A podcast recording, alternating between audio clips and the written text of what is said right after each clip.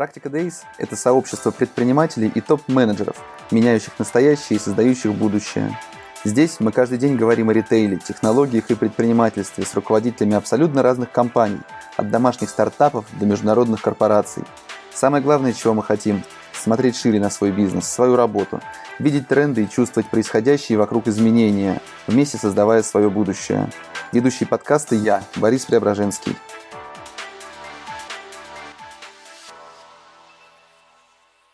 Всем привет! В эфире снова «Практика Дейс» и я Борис Преображенский. Сегодня у меня в гостях, э, в гостях Артем э, Фейермарк, учредитель и генеральный или не генеральный, но директор Аудиомании. Артем, привет! Привет! А, расскажи, пожалуйста, об Аудиомании, вкратце об истории компании и что представляет бизнес Аудиомании сейчас из себя. Аудиомания – это один из э, крупнейших онлайн-продавцов аудиооборудования, специализированный дополнительно у нас есть три магазина в Москве, один магазин в Санкт-Петербурге. Значит, э, компания родилась в 97 году, ну вот потихонечку разрослась до таких масштабов. Ну, где-то, наверное, с 99 -го года мы узко специализируемся на аудио, и поэтому вот э, доросли до размера одного из крупнейших специализированных еще раз продавцов по тематике аудиооборудования. По компании сейчас э, работает где-то чуть больше 100 человек, 120 с порядком.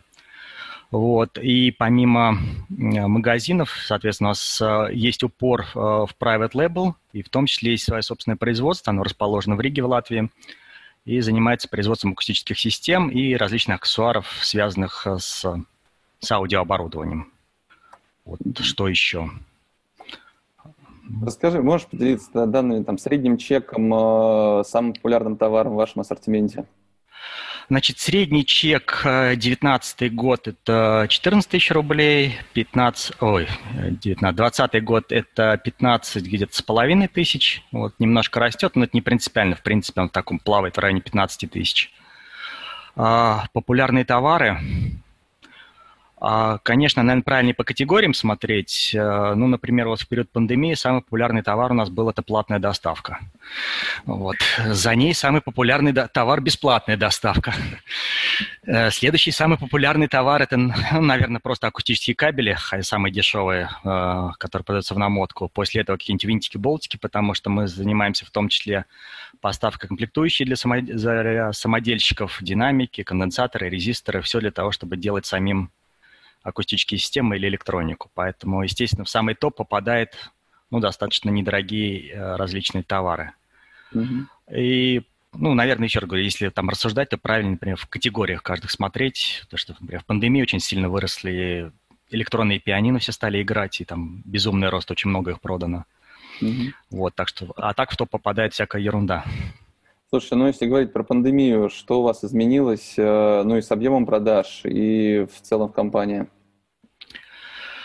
А, что изменилось? По большому счету ничего не изменилось. Естественно, мы отправили часть людей а, из группы риска, потому что есть пожилые люди, ну, не отдыхать на удаленку, часть продавцов на удаленку, часть административной части на удаленку.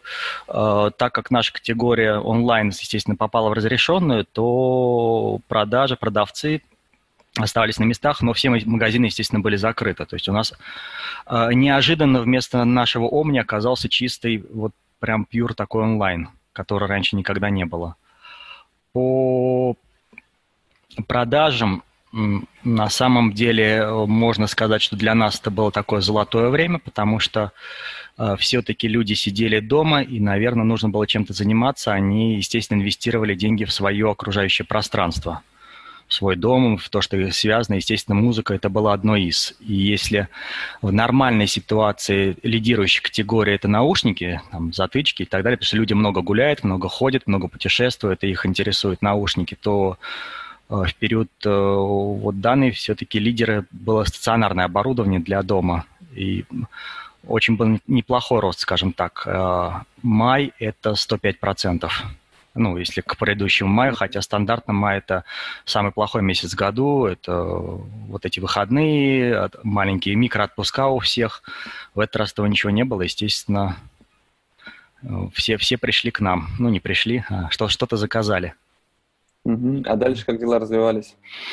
Ну, сейчас дела развиваются по некому нашему, ну, для нас стандартному сценарию. То есть мы считаем, что онлайн, а все-таки приоритет у нас ну, на коммуникацию с клиентом, во всяком случае, это онлайн. Это рост порядка 30% должен быть, но мы его пока уверенно держим, скажем так. Стараемся. Хотя, конечно, э, это становится все труднее, но я думаю, что реальные проблемы мы заметим чуть позже. Сейчас еще есть все-таки эта ситуация, никого не, не упускает. Все наши Э, основные конкурирующие э, отрасли, и которые нам, ну, скажем так, э, являются, с которыми мы делим основной трафик клиентов, основной финансовый поток, они сейчас не работают. Поэтому, естественно, деньги остаются здесь, и люди их хотят тратить, наверное, тратить с удовольствием, а музыка – это одно из удовольствий, которое можно себе позволить легко дома. Ну, то есть вашему бизнесу достаточно сильно повезло, на вас э, особо вообще никак не сказалась пандемия, я правильно понимаю? Ты знаешь, лучше таких везений, чтобы не было на самом деле, да, как всегда, потому что, да, с одной стороны повезло, с другой стороны все равно для компании, для системы, ну, для работы это определенный стресс, а те, кто давно работает и кто прошел там и кризис 98-го, и 2008 года и так далее, 14 ты знаешь, ты так думаешь, ой, опять. И тяжело вздыхая, нужно что-то думать все время и оперативно менять, э, постоянно совещаться, чтобы держать руку на пульсе, думать, что будет происходить, э, что-то моделировать, что будет в одной ситуации, в другой. Может быть, что-то нужно сокращать, а может быть, не нужно, а может быть, нужно наращивать. И это всегда очень серьезное отступление от каких-то ну, а, планов, а для аудио, аудиоиндустрия достаточно консервативная, значит, наши планы, они не такие стремительные, они, в принципе, с точки зрения развития, в общем-то, достаточно консервативны. Поэтому, когда нам приходится по ходу все думать, как это все будет меняться, это, конечно, не... Ну, это интересный эксперимент для нас, но это не, сам... не, не то, чем хотелось бы все время заниматься. Но, к сожалению, здесь все время что-то происходит. Вот данная ситуация, она интересна тем, что она происходит во всем мире, поэтому, соответственно, заставляет всех поменяться, и все каналы, и поступление товаров и так далее. То есть это нестандартно и, в общем-то, хороший э, опыт в чем-то. Угу. Слушай, ну все-таки в этой ситуации, ты говоришь, вам пришлось в любом случае меняться. А как вы менялись и, не знаю, какие новые проекты, какие интересные шаги, решения вы реализовали в последние месяцы для этого? Есть что-то такое? А, могу сказать, что, конечно, ничего мы не реализовали. Так вот, ну, это, если быть честным, да. Значит, э, для нас стало очень очевидно, что мы не можем а, рассчитывать на наших поставщиков, э, потому что все забегали, засуетились, э, стали хвататься за голову, все пропало, ничего не будет, товара не будет, мы ничего не будем возить, э, никто ничего не купит и так далее и тому подобное. Вот. Хотя мы понимаем эту ситуацию, потому что, в общем-то, у нас не первый опыт, когда происходит какая-то кризисная ситуация, и люди немножко кипишуют. Мы, естественно, подготовились, скупили все товары, которые были ликвидные у всех на складах. А, ну, что, что позволило нам достаточно хорошо пройти эту ситуацию. Но, раз говорю, вот с поставщиками это, конечно, очень большая проблема, потому что люди почему-то начинают э, ну, слишком, не знаю, как-то опасаться ситуации, не знаю, уходить в кэш, э, а хотя, ну, то есть, если ты хочешь уйти в кэш, ну, тогда не надо заниматься бизнесом. В общем-то, бизнес – это всегда риск, должен его оценивать и предпринять какие-то шаги а не подводить э, всю и свою компанию, и своих контрагентов. Так что вот, вот это для нас стало очевидно. Э, мы очень много э, вещей, которые мы раньше не, не могли сделать в связи с тем, что, например, не было удачных помещений. То есть мы в пандемии открыли хороший магазин, хотя мы его запланировали заранее. Да, это магазин ЦСКА, он посвящен виниловым проигрывателям, виниловым пластинкам. Большой красивый магазин. Вот, мы перевезли офис, сейчас вот перевозим в более хорошее помещение, потому что они освободились. У нас магазин в Питере переезжает в более качественное помещение. То есть мы очень э, нашу среду улучшили для себя э, за те же даже или меньшие деньги, хотя на самом деле раньше у нас такой возможности не было. Но у нас высвоилось также время какое-то определенно этим заняться. То есть тоже полезно. Mm-hmm. есть много мелких склад тоже перевозим. Ну, склад это такая вынужденная мера, мы бы ее не хотели перевозить, но тем не менее тоже ну, хорошо, потому что у нас есть на это сейчас а, ресурс какой-то определенный. Если говорить о сокращении затрат, ну, многие этим занялись как раз, как только значит, пандемия стала разгораться. Вы к этому как подошли? Вы сокращали компанию, что-то делали в этом направлении?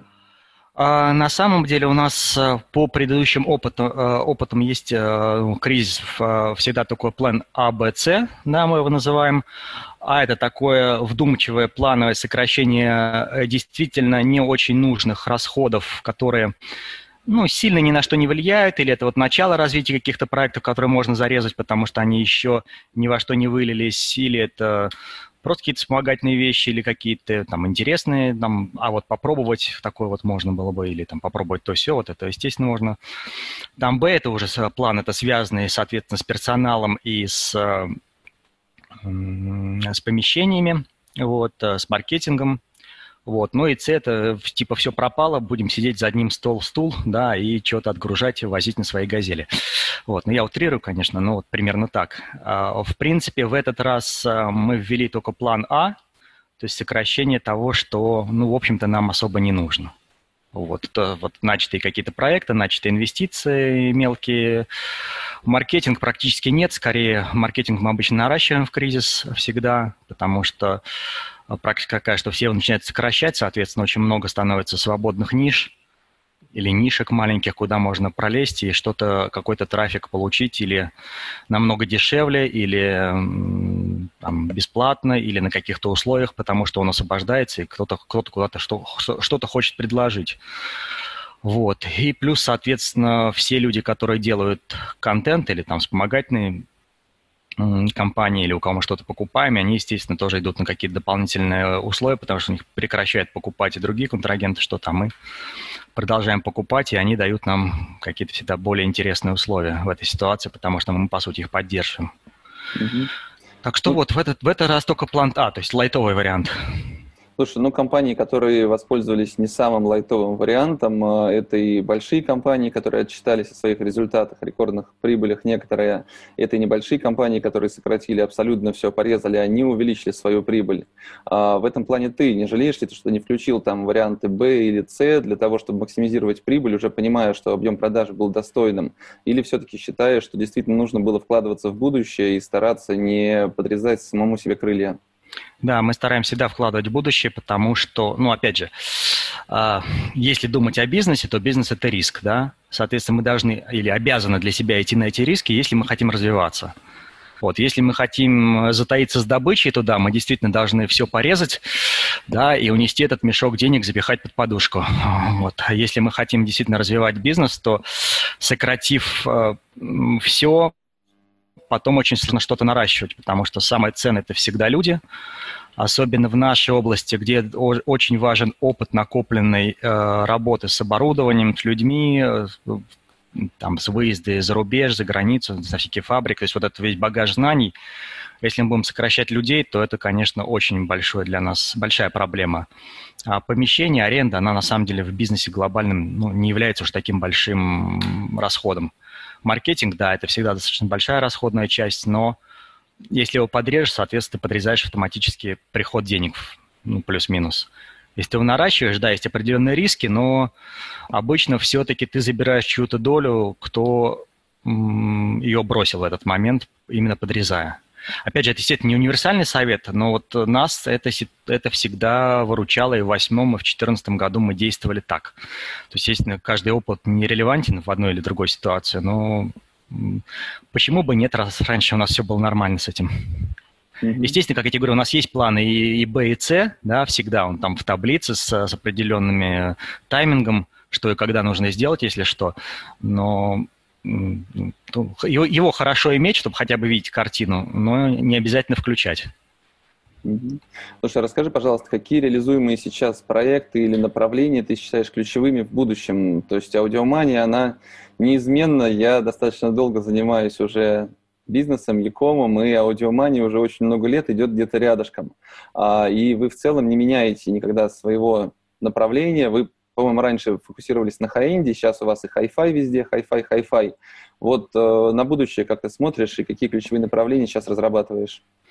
Значит, э, ну, одно из самых таких главных приоритетных у нас идей, скажем так, бизнеса – это прямые продажи.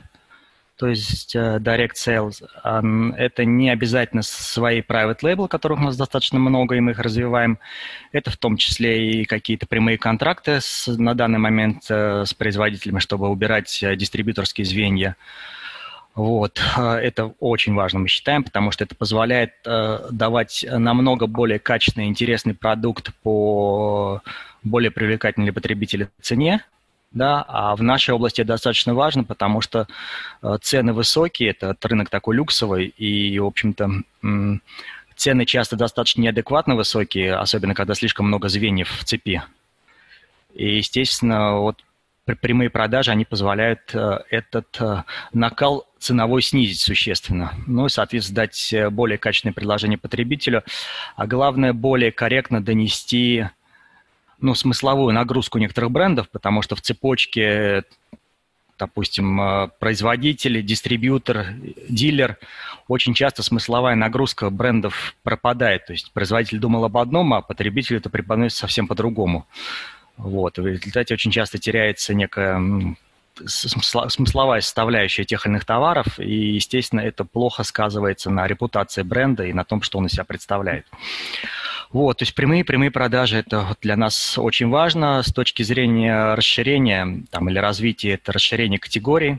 Мы постараемся оставаться в аудиосегменте, но, естественно, захватывать все возможные категории, которые являются если ты говоришь о хай-энде, никогда у нас не было чистого хай-энда. Скорее, мы любим об этом поговорить, потому что это такая воздушная, интересная людям тема. Она ну, такая необычная, это такой люкс, это вот что-то связанное с эмоциями, с каким-то необычным оборудованием, высококлассным. Оно играет на таких вот э, струмках души людей, о том, что вот я слушал музыку в детстве, там вот очень были хорошие колонки у кого-то, там вот мы когда-то ходили, это пластинки, это там диски, ну что-то вот, такое э, очень-очень э, интересное для потребителя. Естественно, об этом интересно говорить, об этом интересно общаться с людьми, рассказывать им. А, в общем-то, категорийно в музыке полно. Это там и портатив, это наушники, усилители для наушников, э, плееры современные для наушников и много всего. Это профессиональное аудио, все, что связано с этим. Очень широкий, широкий спектр того, чем заниматься. Естественно, мы вот раз, различные направления идем, активно их развиваем, то есть, чтобы быть все время, так сказать, потому что ну, на острие хай-энд это все-таки ну, честно говоря, стагнирующая категория по определенным причинам. Ну, то есть она стагнирует, она очень так плавненько падает, э, поэтому из нее, естественно, вышибаются и, и дистрибьюторы, или дилеры, или даже производители. И тем, кто активно в ней участвует, достаточно комфортно и есть место для работы. Вот, но mm-hmm. в целом категория, естественно, падающая, ну, потому что все уходит в портативную историю, и она наиболее востребована, скажем так. Слушай, ну портативная, портативная история, она активно достаточно развивается и продается и в больших сетях, и на маркетплейсах, и в различных гипермаркетах, а за счет чего вы удерживаетесь в этом сегменте и умудряетесь расти. Все-таки это сложная тематика ведь. А, на самом деле мы очень рады а, вообще вот этой ситуации с портативом, потому что в целом, ну вот с этими айфонами и прочей этой всей истории, потому что на самом деле она возрождает интерес у людей к музыке в целом, то есть именно благодаря портативному аудио люди обратно стали все время слушать музыку. Э, все ходят сейчас с, с плеерами, все сейчас ходят с телефонами, у всех сейчас наушники, все время все везде слушают музыку. Сейчас э, дома у всех стоят какие-то портативные системы, куда опять же вот с телефона можно подать э, музыку, а сейчас еще можно подать в связи с тем, что емкость э, высокая памяти и аппараты очень быстрые, современные, можно подавать высокое разрешение, то есть слушать, в общем-то, очень качественную музыку, плюс все современные сервисы, та, сервисы Tidal и прочие, Spotify, то есть позволяют, естественно, неограниченный доступ к различной музыке, то есть у людей появляется некий искательский интерес, то есть новый опыт, и они ищут новую музыку, они, не знаю, гигантский скачок для саморазвития с точки зрения поиска всего нового. Соответственно, всегда вот есть интерес, и этот интерес в любом случае э, некий бывает следующий шаг. А что, если я возьму получше наушники, да, например?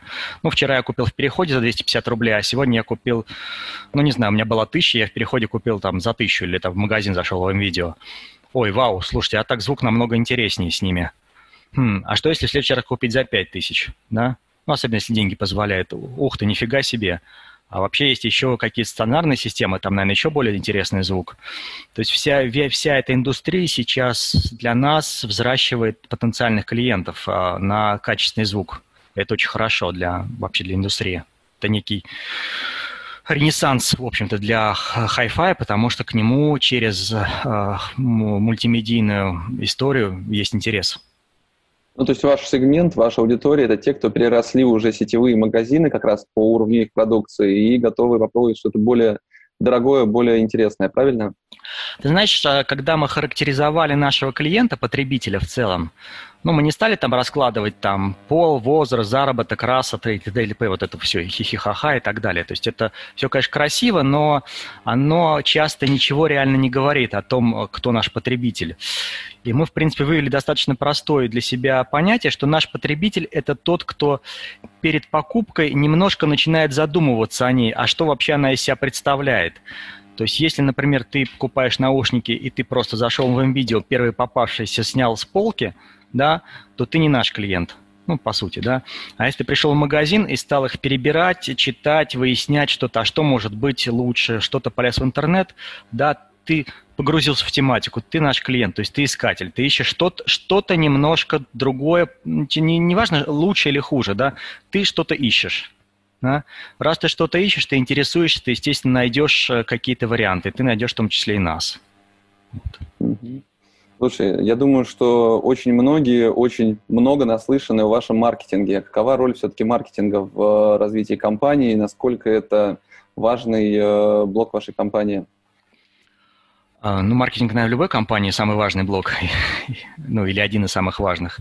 На самом деле все блоки важны, без какого-то из них любого не работает. То есть маркетинг, отдел продаж, или там отдел закупок, или логистика.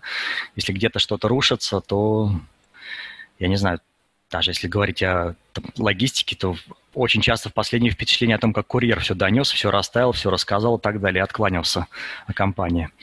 Вот. Если про маркетинг, я, честно тебе скажу, не являюсь маркетологом и этим не занимаюсь и много не знаю да, об этом. Значит, что у нас важно? А у нас, так как все находится в единой системе, у нас все сквозное, то есть начиная от производства и заканчивая выдачу товара клиентам и, соответственно, маркетинг внутри. То есть мы проводим и внутри аналитику всю, то есть она вся находится в едином пространстве, и мы можем все всегда очень легко посмотреть. Вот. А, важный аспект у нас с точки зрения, ну, если мы говорим про маркетинг, такой там есть там диджитал-каналы, такие, сякие, пятое, десятое. Вот, понятно, это все современные методики и так далее. Вот, то мы очень, э, ну, несмотря на, ну, так, если не говорить об этом, уделяем внимание э, контенту.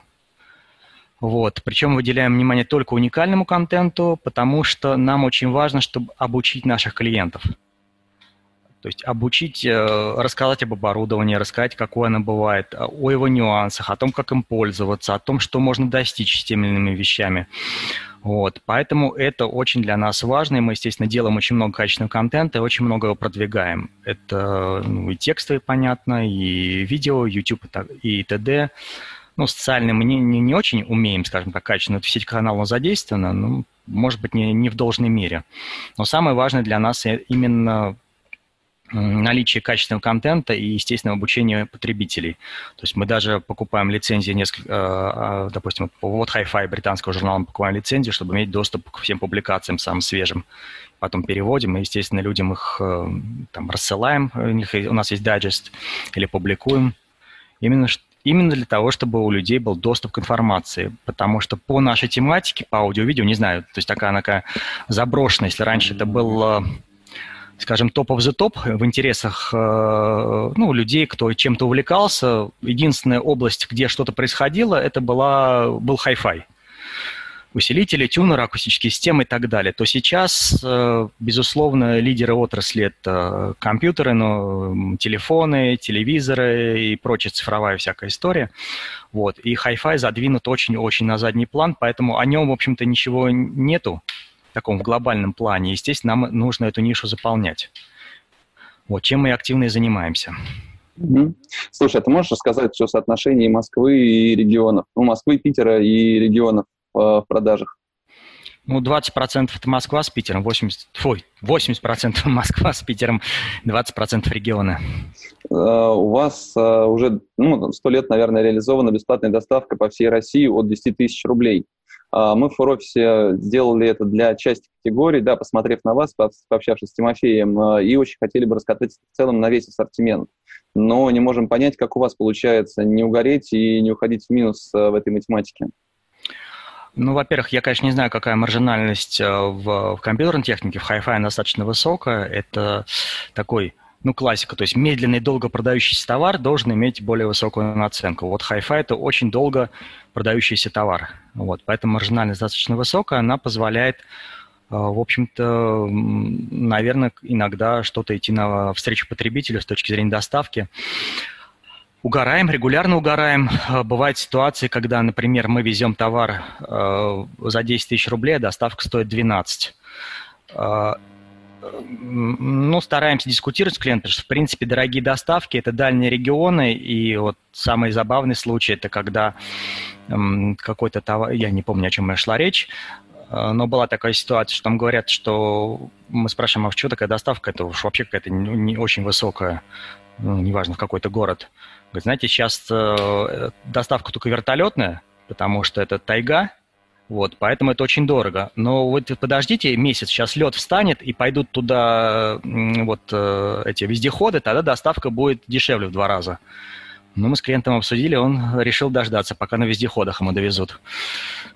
Так что, да, действительно, это не всегда выгодно, но в среднем это не является такой большой проблемой, потому что э, все равно 90, наверное, 5 или, может быть, ну, цифр точно не знаю, но думаю, что 90% покрытия – это все-таки крупные города э, и крупные районы, где доставка ну, стоит абсолютно нормальных денег, стандартная, быстрая и не имеет никакой проблемы для логистики. Mm-hmm. У нас так однажды какой-то огромный аппарат в офисе везли, э, куда-то доставляли, и логисты просто не успели довести до замерзшей реки. А после того, как она растаяла, пришлось отложить на сезон доставку этого продукта, просто потому что по-другому было туда никаким образом его не переправить. Вот. Я не помню уже там вертолеты, не вертолеты, что делали в итоге, но такое действительно бывает в нашем сегменте. То есть вы, по сути, без оглядки просто отправляете бесплатно, все товары заказанные, кстати, кем отправляете, и по факту считаете уже, где угорели, где не угорели, верно я понимаю? Ну, по факту мы считаем, я честно скажу, вот не знаю деталей, я так понимаю, что мы какие-то вещи немножко закрываем, реально, когда какие-то возникают, ну, какие-то колоссальные проблемы с этим вопросом, но, в общем-то, я не вижу в этом проблемы такой. То есть, да, да, наверное, где-то мы просто уходим в минус. Не обязательно, что мы вот как такая самая критическая ситуация, мы за 10 тысяч продаем то, что стоит 12 доставка, это вот какая-то, не знаю, наверное, разовая ситуация, которую мне рассказывали, как что-то такое вопиющее. То есть, это вот, вот смотри, вот как бывает. Я говорю, да, бывает. Вот, а так в среднем, ну, наверное, мы ушли в минус 500 рублей где-то, может, где-то в минус 1000, да, на чем-то. Но это, скорее всего, единичные случаи, и на объеме это, ну, просто мы проинвестировали в клиента. Клиенты сейчас очень дорогие, как ты понимаешь. Я не знаю, сколько у кого. У нас, наверное, это в среднем от двух до, до пяти тысяч, скорее всего, в среднем привлечение. Mm-hmm. Вот. Слушай, что... ну тогда, а что вы считали вообще, понимаете для себя, что это дает, кроме эфемерной лояльности клиентов, которых вы смогли этим привлечь к себе? А, не знаю, наверное, часто для людей это некий э, легкость первого шага. Э, то есть вот я смотрю, очень хочется купить, ой, а еще доставка бесплатная, а я живу там где-то далеко, и я предполагаю, даже если я живу в достаточно большом региональном городе, я думаю, ну, наверное, ко мне доставка из Москвы дорогая. Хотя на самом деле это не так на да, большом объеме. Вот. Какие молодцы, я, пожалуй, решусь на покупку. Скорее всего, это именно такое э, подталкивание к решению. Вот. А дальше клиент становится, ну, не знаю, становится ли он лояльным, может быть, э, там служба доставки накосячит, или мы что-то сделаем не так. Вот. Но факт тот, что он становится нашим клиентом, это уже ценно. Угу. Слушай, расскажи, пожалуйста, вы продаете на маркетплейсах? Всех спрашиваю. Точнее говоря, я знаю, что вы продавали на маркетплейсах, но уже не продаете. Почему? Значит, единственный маркетплейс, где мы продавали, это Озон.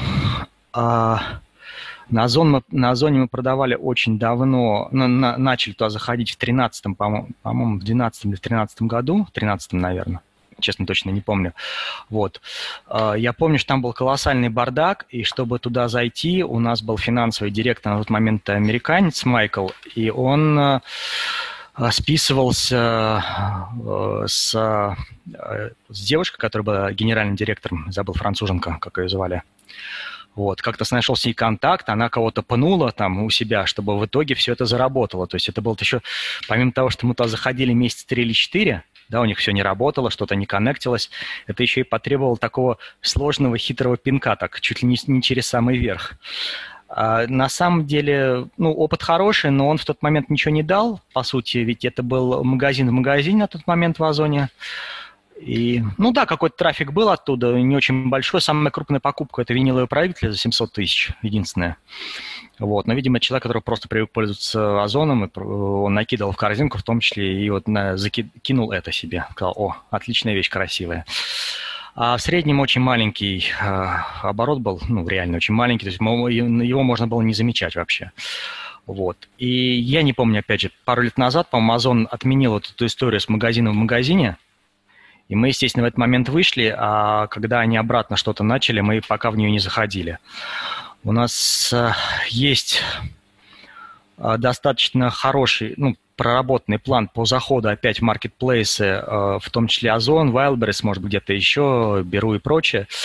Вот. Но мы решили делать это вдумчиво, потому что заход в маркетплейс – это сейчас определенный риск с точки зрения Управление, управление всего этим с точки зрения риска для брендов, то есть это иногда и какой-то э, репутационный, может быть, риск, э, особенно те, э, для тех брендов, которые покупают еще и дилеры, они часто говорят, ой, раз вы в маркетплейс грузите, это сейчас все будут сливать, мы не будем этим заниматься, да, при том, что часто один какой-нибудь маленький дилер э, продает больше, чем весь маркетплейс. Значит, это, опять же, проблема, которую я изучал на, на собственном опыте с Wildberries. Это невозможность доставлять сложные и большие вещи. Или не доставят, или не, не доставят все вместе, или перебьют. Вот. А, ну, я не могу сказать, что это, это скорее всего, какие-то детали, нюансы, с которыми они, а, которые они решат и поборят этот вопрос, но не сейчас. Сейчас это, видимо, есть с этим сложности, потому что я большой пользователь того же Wildberries и понимаю у них, какие у них есть сложности с этим вопросом. Вот. Плюс, естественно, категорийно мы должны четко понимать, что мы должны туда грузить, если мы хотим реальный бизнес, ту категорию, которая там будет востребована, которая будет продаваться. Это достаточно э, невысокий сегмент, и при этом, скажем так, с первой ценой, то есть цена должна быть хорошая, чтобы было, это было реально интересно и маркетплейсу, и нам. Потому что глупо грузить то, что будет там лежать или, ну, Сейчас, опять же, большой бонус Wildberries вроде хочет разрешить, соответственно, не, не выгружать к ним на склад, а, соответственно, дропшиппинг делать. Это, это не, не, не для нас это будет ну, определенная ну, легкость захода, потому что куда-то выгружать, потом забирать, это всегда практика показывает, что все может быть в непотребном состоянии потом оказаться. Uh-huh. Вот. А, я думаю, что это будет. Плюс категорийно, опять же, Wildberries снижает сейчас а, свою, а, ну, свою комиссию за некоторые категории, я думаю, тоже некий шаг вперед, соответственно, к, потом к движению, чтобы за, за, заходить туда с электроникой. Еще раз вопрос, я считаю, что в него нельзя э, так бросаться, как в ому, то есть нужно реально хорошо продумать, тогда будет хороший результат. Для брендов, я думаю, для многих, в принципе, заход в marketplace очень полезен в любом случае. Mm-hmm. Потому что, ну, ну, блин, ну это очень удобно. Я вот я поклонник в этом плане. Wildberries, ну, ну молодцы. Вот. Слушай, ну Wildberries, к слову сказать, да, действительно, мы как раз на выходных обсуждали, что средний кратный рост будет во многом, наверное, реализован за счет введения FBS, да, схемы, когда fulfillment by seller, когда сам селлер отправляет заказы. И сейчас вся электроника, все вот эти сложные, дорогие, большие компании, скорее всего, пойдут быстрее размещаться. К слову сказать, я видел на Goods и наберу ваш STM, ArsLab, а, они, он представлен на этих маркетплейсах, но его нет в наличии. А, это кто-то из ваших дилеров выходил, и вы им запретили там продавать? Или... Слушай, дилеров у нас нету по ArsLab, естественно, потому что это мы никому не отдаем. Э, не знаю, может быть, мы начали какое-то экспериментальное размещение. Я сейчас говорю, я вот в маркетинге, не могу сказать, что я полный ноль, да, но я очень по вершкам. То есть я помню, что мы разговоры ведем эти с начала года, что мы хотим попробовать, попробовать, попробовать. И в любом случае мы никуда, особенно там акустические системы, не будем выгружать на сторонние склады. То есть, может быть, нет в наличии, но есть, например, у партнеров. То есть, ну, в данном случае мы являемся партнером, скорее всего. Слушай, ну с этой точки зрения marketplaces смогут составить вам конкуренцию в вашем сегменте в будущем? А, я думаю, да. А, не во всех категориях. А, в начальной категории обязательно и уже составляют очень серьезную конкуренцию. Наушники, портатив, недорогая электроника, массовая акустика обязательно составляют конкуренцию. Ну, точно так же, как и раньше составляли конкуренцию ну, многие другие магазины. Просто эти ну, наверное, более удобно потребителю, соответственно, туда перетечет какая-то часть трафика. Но это в том числе для нас хороший пинок, чтобы мы что-то делали, шевелились. А я думаю, для многих это пинок очень серьезный, потому что для некоторых, кто пытался просто купил здесь, продал там, все одно и то же. Я думаю, что это, ну, я не думаю, что это может быть смертельно, но это повод очень хорошо задуматься о том, о своем месте на рынке, что нужно делать для того, чтобы как-то измениться и, куда, и куда-то, куда-то направить свои стопы, чтобы ну, чтобы, чтобы как-то остаться на рынке, потому что, как раньше, продавать все одно и то же везде, ну, невозможно, потому что Marketplace сделает это хороший Marketplace, который, ну, вот сейчас, на мой взгляд, пока, ну, так усредненно является Wildberries, даже своими небольшими косячками, он сделает это намного лучше любого перепродавана простого, потому что вот это вот э, байерство, перебайерство, оно, я думаю, просто закончится. Это, ну, глупость какая-то. Ну, так а что им делать? Если вбить интернет-магазин Hi-Fi в Яндексе, там вылезает дикое количество интернет-магазинов, э, совсем небольших, без своего склада, без своей розницы. То есть, понятно, то есть такой именно пере, э, бизнес перепродавца. Вот что им делать? Потому что таких компаний большинство подавляющее, и огромное количество предпринимателей с ними, над ними работает. Я думаю, что надо проблему разделить на две части. Первое – это, наверное, есть э, действительно совсем э, маленькие э, компании, являющиеся одним человеком и, соответственно, стол, стул, компьютер, которые просто где-то схватили прайсы, все это оцифровали, быстренько куда-то вывалили. Я думаю, для них это не является проблемой, потому что достаточно одной продажи или там двух случайно где-то перехваченных, а на большом рынке все равно ну, страна большая, все равно где-то что-то у тебя будет. И ты, естественно, э, одну-две продажи реализуешь, этого достаточно на, там, не знаю, бутерброд с икрой, может быть, даже, и нормально себя он будет чувствовать, этот человек. То есть в, данной, в этом плане для нас еще больше даже, ну, не зло, а скорее большая проблема вот э, в глобальном плане, как явление, это Авито. Вот, ну вот в этом плане, а не Яндекс. Потому что Яндекс более, скажем так, как некая цивилизованная площадка, куда ты еще попробуй зайти. Ну, ты технически должен там отдать там юридический адрес, это подтвердиться, как, что, что ты кто-то, в отличие от Авито, где ты просто, в общем-то, может быть никем. Вот. А, и э, возвращаясь, другая категория, наверное, средние компании, которые тоже э, ну, допустим, э, что-то из себя представляют уже на рынке да, давно, они хорошие специалисты, они продают свой опыт, скажем так, и экспертизу какую-то накопленную, но они не выросли, остались э, там небольшими или средними. Им, наверное, будет тяжелее всего, но им нужно будет, конечно, уходить в какие-то или прямые контракты, или поддержку какого-то какого бренда, например, представителями быть, или, естественно, в private label уходить. Это вот однозначно, что что-то делать такое. Угу. Слушай, ты сказал чуть раньше о том, что ты не маркетолог, а особо в этом не понимаешь. Э, мне всегда казалось, что любой руководитель э, компании должен быть отчасти и маркетологом, отчасти и логистом, э, ну, всем, э, кем только возможно. Как ты считаешь все-таки, кем должен быть руководитель вашей компании и какие основные задачи решаешь именно ты? Чем занимаешься в первую очередь? Слушай, ну руководитель должен в первую очередь руководить, да? Значит, наверное, он все-таки мне сложно, на универсальных рецептов нет. Наверное, это собрать правильную команду, расставить по своим местам, да, естественно, команда, наверное, должна быть умнее тебя, да, иначе зачем тебе команда это, вот, и, наверное, не особо мешать. Они тебе сами все расскажут, как и что нужно делать лучше. лучше. Вот. я думаю, что всегда искусство руководителя – это, наверное, найти такой коллектив и, соответственно, э, с ним управляться, потому что, ну, самое сложное всегда – это люди, и задача руководителя – управлять людьми в первую очередь. Процессы, они делаются людьми в любом случае. Ты процессами не, не управляешь, ты их управляешь все равно через людей. Вот. А с точки зрения того, что мне, в принципе, интересно там в компании, это там, производственный сегмент, private label, то, чем я, ну, с точки зрения как управления занимаюсь более глубоко. Всем остальным, естественно, у нас есть э, дискуссии, совещания с, э, с теми, кто вовлечен в ту или иную область, чтобы там, поделиться мнениями, пойти подумать, какое направление нужно выбрать в тех или иных вопросах. То есть, не знаю, то есть глав, главное найти правильных людей. Слушай, а где ты ищешь правильных людей? Каков твой подход к формированию команды? Выращивать внутри специалистов, э, искать сильных людей и адаптировать их к команде? Слушай, по-разному. У меня такой непростой вопрос. Как-то все сами находились все время. А сейчас, безусловно, мы пользуемся там и ХХРу, и прочими всякими э, инструментами. Текучка у нас очень маленькая, это ну, единицы, поэтому ну, вот раз нашли, такое уже и все.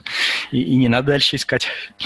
А, ну, опять же, рынок еще специфичный маленький. Кто-то иногда откуда-то переходит, какие-то компании закрываются или э, что-то у них меняется, люди хотят уйти. Соответственно, этих людей знаешь, ты с ними знаком, много раз встречался и виделся. Поэтому, если они говорят, что мы там хотим что-то вот другое попробовать другой команде, то да.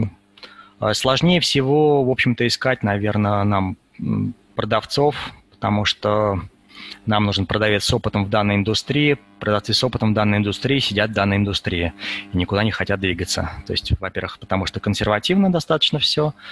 Вот. Мы даже сейчас вот думаем, что иногда проще искать в других областях и потом учить. Но, с другой стороны, учить категорийно настолько все ну, большая. То есть любого человека, чтобы даже потянуть, нам нужно от, от 6 месяцев, чтобы он просто хотя бы начал немножко разбираться.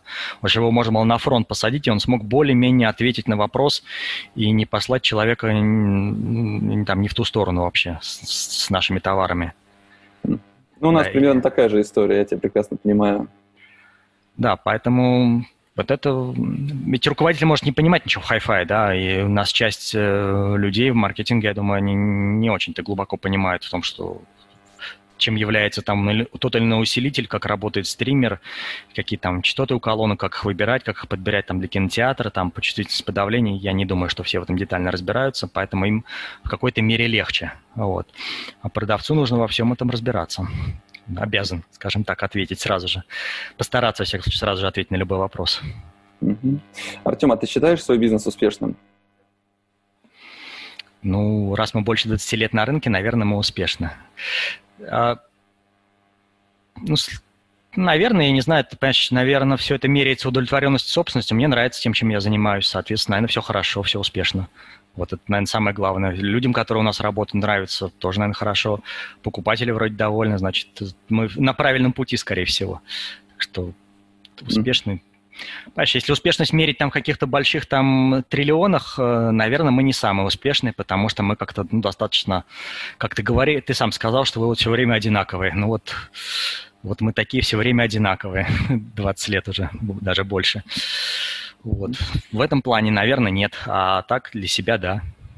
Слушай, ну тогда для тебя, для себя, что такое для тебя предпринимательское счастье? Вот когда ты пришел на работу, ты понимаешь, что сегодня ты счастливый. Что для тебя самое главное, что больше всего удовлетворенности дает? Слушай, ну раз ты приходишь на работу, э, являясь предпринимателем, значит, ты уже счастлив, потому что ты идешь на работу все-таки, а не там сидишь дома и думаешь, ну хорошо, как дома, тут вот сад, огород, там не знаю, что там, что там у кого, или там квартира, игра, там жена, кошка и так далее. Ты нет, ты пошел на работу. Но с тобой многие не согласятся. Если ты директор и пошел на работу, то да, у тебя есть работа, у тебя есть компания. Если ты предприниматель, владелец бизнеса, то, возможно, как раз сидеть и огород кошки-собаки – это как раз самое то, к чему стоит стремиться, нет? Слушай, ну, я не знаю, но ты же тоже все время сидишь, по сути, на работе. Даже ты дома, ты сейчас на работе. Вот. Э, я думаю, ну, предпринимательство – это все-таки такое э, жизненное ощущение свое, твое собственное. Ты хочешь этим заниматься, тебе это нравится. Если тебе это не нравится, то ты просто не предприниматель. Если ты просто предприниматель, то ты все время что-то предпринимаешь, да, даже находясь дома. Вот. А приходя на работу, ну, не знаю, опять же, вот ты говоришь про пандемию, вот тоже это показала, например, ситуация, что удаленка пока еще не очень возможно качественно на, на том же уровне. Мы, видимо, не доросли до этого, ну, и сотрудники. То есть я не говорю, что это плохо или там мы не умеем, просто никто никогда этому не научился, и нужно ну, как-то меняться, соответственно. Вот. вот я, например, удаленно работаю плохо потому что меня все отвлекает. Соответственно, мне нужно прийти в офис, почувствовать там э, ритм офиса, жизни и так далее. Вот, удаленно. Мне есть чем заняться удаленно, там миллион вопросов, кроме работы. Mm-hmm. Нет, я думаю, что для предпринимателя работа это просто его жизнь, поэтому вот он, он, он, он и работает все время. Слушай, ну если все-таки возвращаться к пандемии, то чему она научила тебя как предпринимателя? Может быть, какой-то главный урок есть, который ты из нее вынес для себя?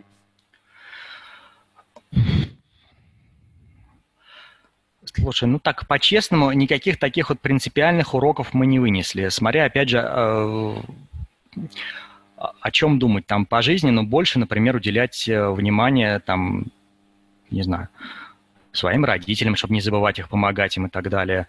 По работе, ну вот не доверять э, дистрибьюторам, потому что они все впадают в панику и начинают куда-то носиться из стороны в сторону и все сами разрушать, все построено. Про людей, ну, что пока мы не умеем работать на удаленке, никто нормально, мы там расслабляемся, у всех свои какие-то дела, соответственно, все идет э, сикость-накость. Ну, много, это всякие маленькие выводы, но они, наверное, никак... Ну, ничего принципиально нового мы не увидели, ну, просто мы оглянулись и что-то, на что-то посмотрели по-новому.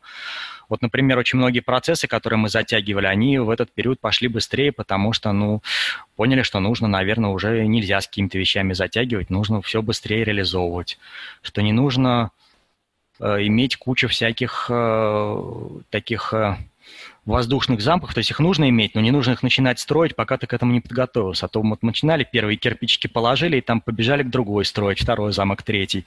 Вот, таких, э, естественно, у всех, наверное, много. Вот нужно, наверное, их и не начинать строить, чтобы просто не тратить на это время.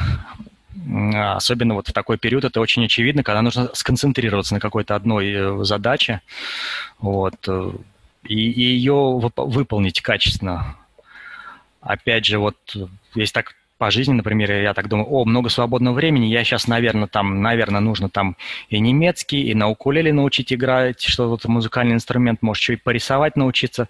Но в результате, естественно, ничего не было сделано, потому что слишком много было запланировано. Наверное, если что-нибудь одно было бы запланировано, тоже.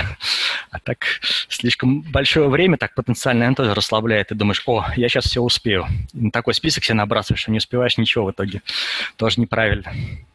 Так что... Вот. Ясно. Артем, спасибо большое, что зашел. А, я очень рад был послушать и про аудиоманию, и про твой предпринимательский подход. А, действительно, столько лет рядом находитесь, и это замечательно, что все получается. Спасибо тебе и до новых встреч. Успехов компании. Все, спасибо тебе тоже. Счастливо. Напомню, это был подкаст «Практика Days», а меня зовут Борис Преображенский. Если вам понравился выпуск, поставьте оценку и оставляйте комментарии – Пишите, какие темы вам интересны и кого позвать в гости в следующий раз.